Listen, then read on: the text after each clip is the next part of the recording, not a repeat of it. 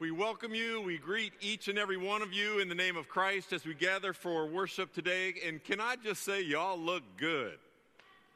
We are obviously our worship is a little bit different today. We are gathering for what we call our gather and go service. We are gathering here at an, uh, all three of our worship services. We are gathering together as one body of Christ, and we will be going into our community to serve in all sorts of different places. Uh, and as we do that, we say a word of welcome to each and every one of you, and also to those of you who are with us and worshiping with us this morning on live stream. We are all glad that you are here. And uh, also, just to give a, a, few words of long picture uh, introduction, this is a part of what we want to be as a church. You have already heard and will hear more about a description of us as a hub. We want to be a place as Reveille United Methodist Church where people come and gather and celebrate the presence of Jesus, and then go from there as a hub into all sorts of different places where we are a, a, uh, a hub of faith and hope and action in our community. You're going to hear more about that. But also, let me give you a brief word of instruction about what's going to happen at the end of the service. Uh, when we we're going to invite the children at the end of the service to come forward and to sing our final hymn up and lead us in in our way out. But we're also going to ask those of you who are seated in the back third to the half of the church to come forward and be seated up front because we're going to take a picture of you all because you look so good. So that'll be happening. I'll give you some more instructions about that as we approach that point. Uh, but be ready for a little bit of movement at the end of the service. I also want to direct your attention to a great bake sale that's out there as we get ready for Thanksgiving and Christmas and Advent. Our um, uh, United Women in Faith, they have put together some wonderful goodies. If you want to purchase those, all the benefits go to serve our missions in the church. Uh, once again, we welcome you. We are glad that you are here. And let me offer these words The Lord be with you. Let us worship our Lord.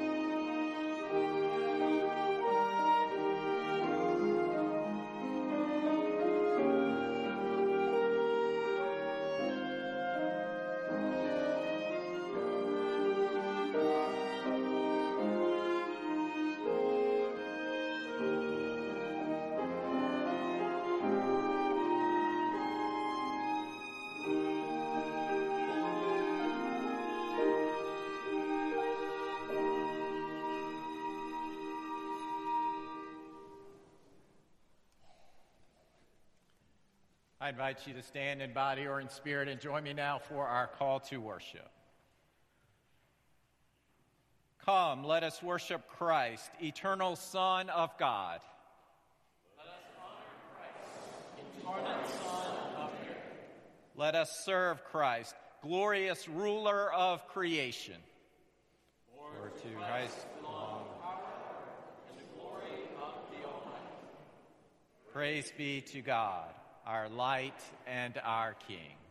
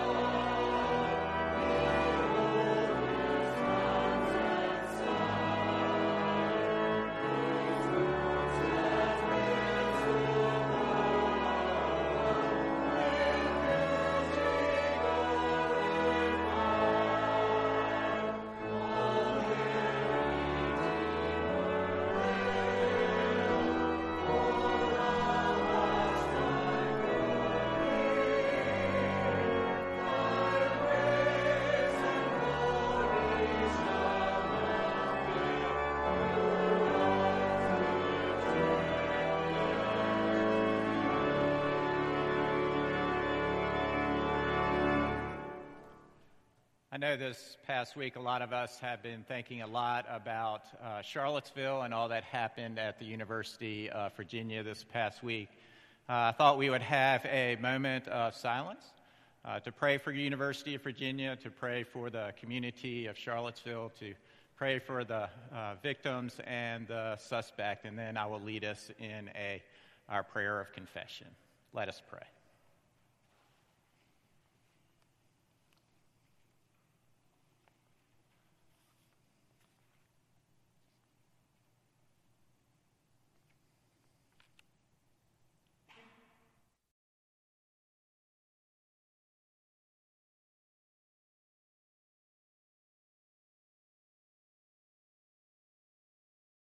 Gracious Lord, your kingdom is a peaceful one where there is no mourning, no tears, no pain, no death. We confess this day that that kingdom is not fully recognized and realized here on earth. Holy God, you call us to love one another, to love one another with patience and with kindness. And we confess this day that we have not always loved others as we should. And we pray especially for uh, those times when we have acted out in unnecessary violence against one another. Merciful God, you call us also to love you with all of our heart and soul and strength and mind. And we confess that we have not always loved you as we should.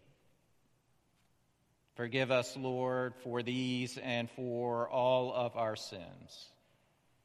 We thank you that you never stop, that you never cease to make us complete you never stop and never cease to bring your kingdom here on earth. Fill us with your perfect love and bind us together in unity. We ask all of this in the name of Jesus Christ our Lord as we now lift up to you our personal prayers of confession.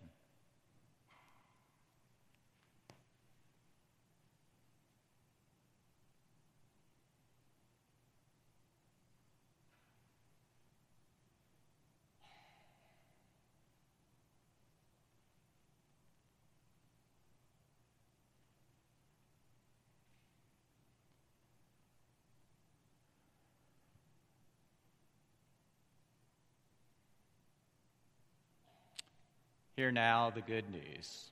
If we confess our sins, God, who is faithful and just, will forgive us and cleanse us from all unrighteousness. In the name of Jesus Christ, you are forgiven.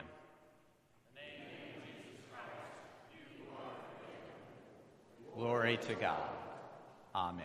I invite you now to share signs of peace and reconciliation with those around you.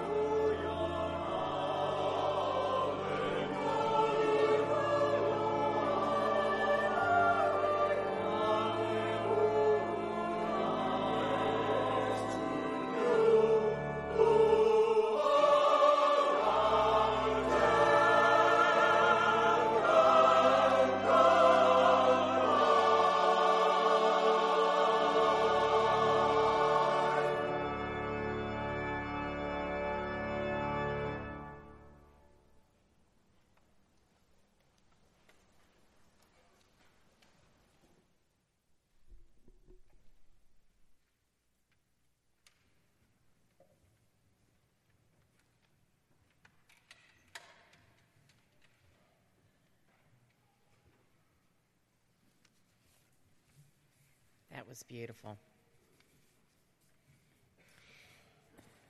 Please join me in the prayer for illumination found in your bulletin.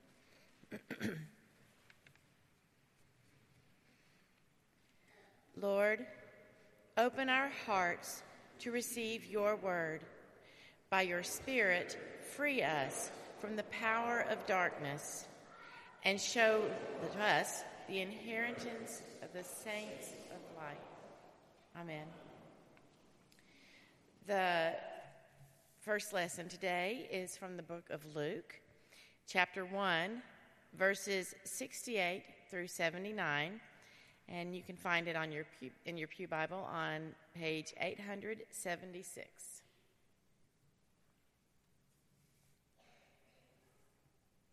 Zechariah was deprived of the ability to speak because he doubted that his wife Elizabeth would, be would bear a son. And when Elizabeth did give birth to John the Baptist, Zechariah regained his voice, and he, this is the prophecy that he speaks.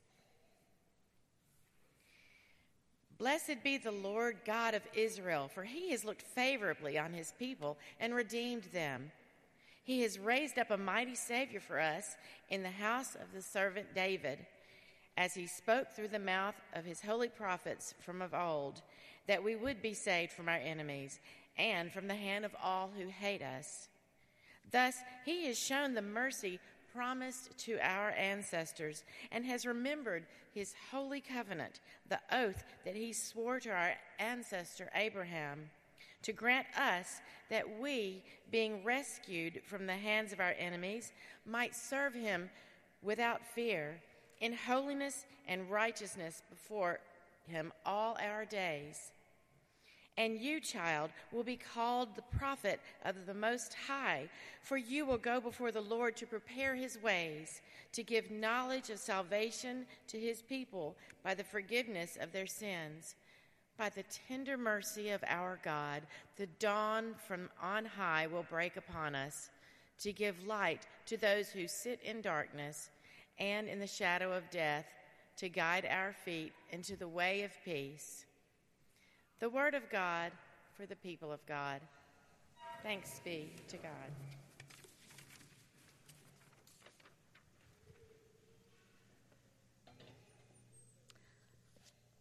Our second lesson for today comes from a section of John known as the Farewell Discourse.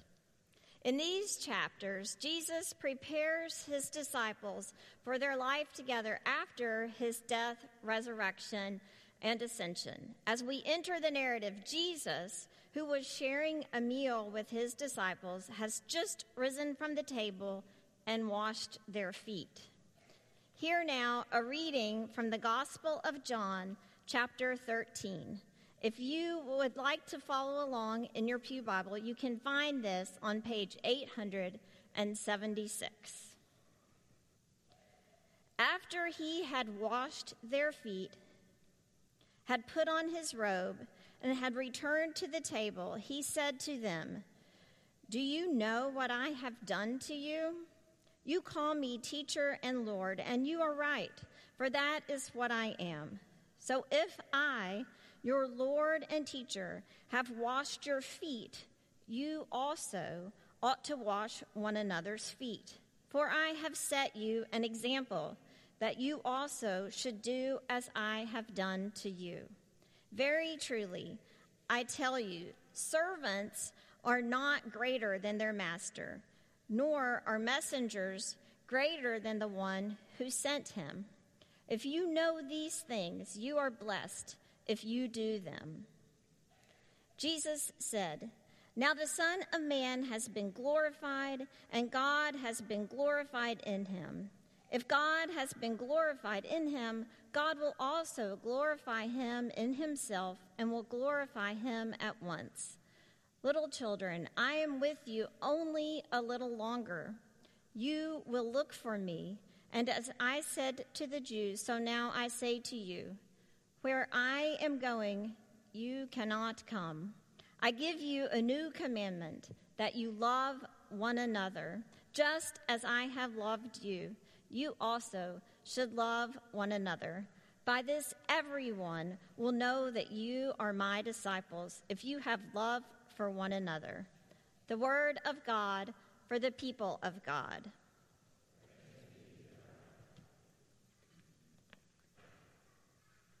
Let us pray. Holy God, send your Spirit upon us now as we gather here today. Open our hearts and minds to hear you speaking to us. Mold us and make us the body of Christ for the world, a sign of your reign, which will have no end. Through your Son, Jesus Christ, with the Holy Spirit, all honor and glory are yours, now and forever. Amen. Recently, I have had the gift of being a guest at two amazing parties. The first was a luncheon given by a friend of mine from seminary. It all started when she tore her Achilles tendon last summer. As a result of her injury, she couldn't walk or drive. And to add to all of this injury, she also had a brand new puppy, and her children, none of them live at home anymore. So she really needed help. So she called up on her friends, and friends chipped in, and they took her family food, walked her dog, drove her to doctor's appointments, and took her grocery shopping. My friend was so thankful for all of this help that instead of writing thank you notes, she decided to host a gratitude party and introduce her friends to one another. The party was so much fun. I loved meeting my friends' friends and hearing how they had met each other, what their careers are, what their children are doing. It was much more fun than I could ever have imagined. In fact, it was a gift where I received much more than I felt I had given to my friend. The second party took place here at Reveille in the fellowship hall, and there were a few of you here with us. It was the celebration of Koinonia Christian Church, one of our partner churches, of their 50th anniversary. Now, I know that our friends at Koinonia are good at throwing parties, but I had no idea that they were this good. When I walked into the fellowship hall, I did not recognize it because it was the 50th anniversary celebration. The theme color was gold, and there were gold tablecloths and gold decorations, and all the women were wearing gold clothes and long dresses, and there was a fancy buffet, and Pete even wore a gold tie. And we danced and we dined, and they had a comedian, and we shared memories, and we laughed and enjoyed fellowship together. Again, I left feeling that I had received a greater gift than I had ever given to them. And our scripture for today is also about a party, a dinner party, and Jesus is the host. And those present receive a gift that they neither deserve nor anticipate. And the story both begins and ends with love. John writes, having loved his own who were in the world, he loved them to the end. Jesus' love is perfect love, eternal love, love that never fails and never ends, and is not based upon any human somehow deserving it. Jesus' love is a gift, a gift from God, a gift that is conveyed not through words, but through humble acts of service. Christ, our King, our Lord and Savior, humbled himself by becoming human. In the words of Paul, though he was in the form of God, he did not regard equality with God as something to be exploited, but emptied himself, being born in human likeness.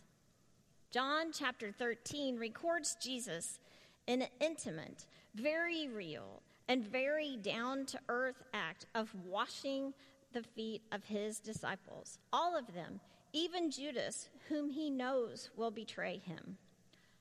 Normally, a servant or the guests themselves would perform the foot washing at a dinner party, but Jesus, as Jaime Clark-Soles notes, in this instance models a very different way of being in community. He uses his power in the service of love, getting involved in an up close and personal way, creating spaces for trust and vulnerability to form. Through the foot washing, Jesus shows his disciples that true love is lived out no, not only in our thoughts and words, but also in our actions.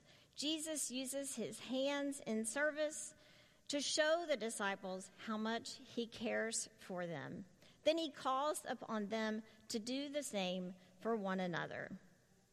After he washes their feet, he gives them a new commandment the commandment to love. He declares, Just as I have loved you, you also should love one another. By this, everyone will know that you are my disciples, if you have love for one another. Jesus' foot washing and the ensuing commandment offer all disciples, both those with him that night and those who follow him today, a vision of new life lived out in community.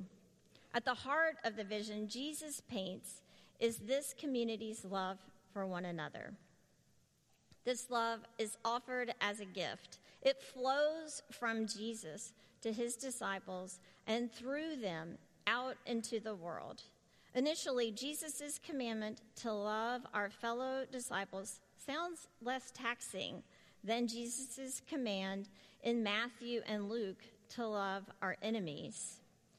But as we all know, sometimes it is actually those that are closest to us that it is hardest to love. In fact, in looking at the history of the church and all of its controversies and divisions, one sees that there are many circumstances in which it is easier to love one's enemies than it is to love those with whom one lives, works, and worships day after day.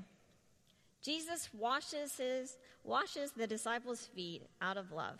Carol Newsom notes in the Gospel of John, disciples sacrifice on behalf of others, not as an act of self denial, but out of fullness and abundance. Jesus knows that God loves him and God is love. And out of this fullness, Jesus shares his love with the world. Newsom asserts fullness and the sharing of love characterize discipleship and faith. The Gospel of John makes clear that the Christian's love for one another derives from and is modeled upon Jesus' love for his followers. Jesus loves his followers by making God known to them, by giving them God's word, and by embodying God's love. Today we celebrate Christ the King Sunday. On this day, we celebrate Christ's power and Christ's majesty, but we also celebrate that Christ our King came not to be served, but to serve. This is a truly astounding fact. Our King, our Lord, and our Savior, God incarnate, comes to serve. Christ the King Sunday is also the last day in our liturgical calendar. We often think that time is linear, but it's also circular or cyclical. And next week, we will begin again our liturgical calendar with Advent when we anticipate Christ coming as a tiny baby. As we prepare our hearts for this, we can remember that Christ is also our King. Our first reading today from the Gospel of Luke anticipates Christ's coming. In it, Zechariah prophesies that Jesus will be a mighty Savior who gives light to those who sit in darkness and guides our feet in the way of peace. One way Christians can share Christ's light and peace with the world is by building community. And as we saw last week with the shooting at UVA, we need to be peacemakers in the world. In his book, The Second Mountain, when David Brooks writes about building community, he shares a background story about an organization in Baltimore called Thread. Sarah Hemminger, the founder of Thread, grew up in a small town in Indiana. When her father realized that a member of the community was embezzling funds, he spoke up. But what happened is that instead of believing Sarah's father, people in the community revered this person so much that they ended up shunning Sarah's family. And she grew up in this town the rest of her eight years of school. She was basically an outcast. And although she felt alone and isolated, Sarah managed to focus her energy positively. And she performed very well as a figure skater and academically. As a result of her situation, she also developed a great empathy for people who felt lonely or isolated. So one day, when she moved to Baltimore to work on a PhD at Johns Hopkins, she drove past a Baltimore high school and she was feeling very lonely. And she remembered back to her days in high school and thought maybe she could help some of the students. So she stopped and went in and talked to the principal. She wound up convincing the principal to connect her with the school's most academically challenged students. Then she went back and she convinced many of her fellow Johns Hopkins students to help be mentors to these students. And they actually ended up becoming sort of extended families for the students. They drove the students to school if the students missed the bus. When the students tried to skip school, the principal would let them know and they'd go pick the kids up and make them go to school. They brought the children lunches, they helped them with their homework, and they even took them camping. As the network of volunteers grew, Sarah founded Thread. Brooks writes The nominal point of Thread is to help underperforming teenagers. The real point of Thread is to build a web of relationships that stretches across the so far 415 students and 1,000 volunteers. The real point is to create community in which it is possible to fight off loneliness, Sarah's as much as anybody else's. So, as we prepare to go out today, just a few days before we celebrate Thanksgiving, let us give thanks for the fact that Christ, our King, is a King who loves us, who demonstrates his love through serving, who is the light of the world, and who guides our feet in the way of peace. For it is through our serving and community building that we may share the good news of God's love, grace, and peace with all the world. In Jesus' name we pray. Amen.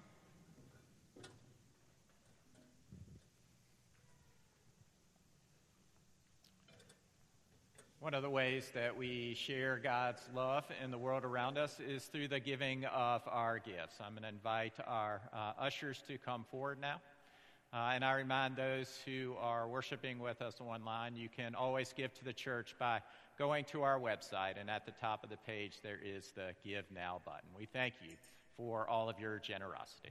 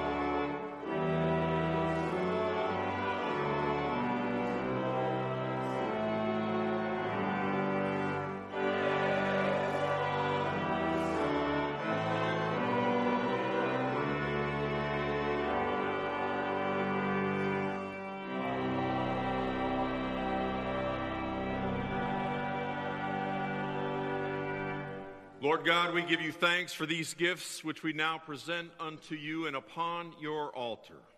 You have been so good to us. You have poured blessing upon blessing, grace upon grace upon us, our families, and all of our community this season. For this and so much more, we give you thanks. It is our humble prayer that as we place these gifts upon your altar, that you would multiply them to serve your kingdom, that you would do even greater things in our midst to serve you and your people in this day. For we offer them to you through Christ Jesus our Lord, as all God's people say. Amen. Friends, as we remain standing as, and as we prepare to go now and serve our community, we offer just a few words of instruction. We're all going to be going to serve in our different places.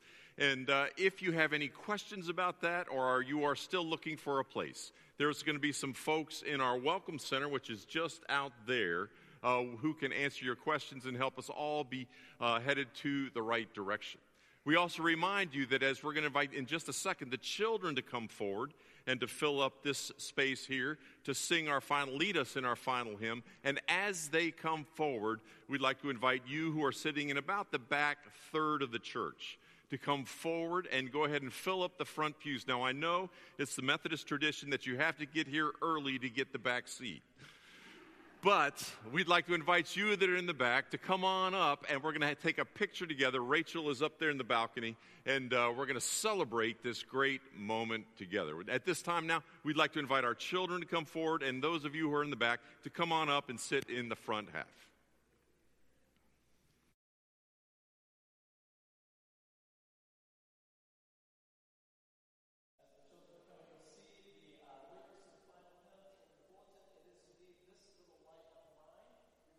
One verse all through the town because that's where we're about to go. Uh, so we hope that everybody will sing this hymn together along with the kids, along with the choir. Let's all sing it out together. So, kids, come on up to the steps, and you can stand actually. Go ahead and stand. Come on down.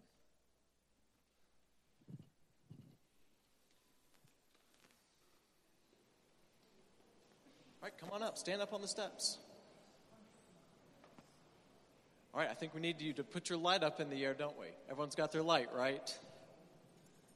All right, let's sing together.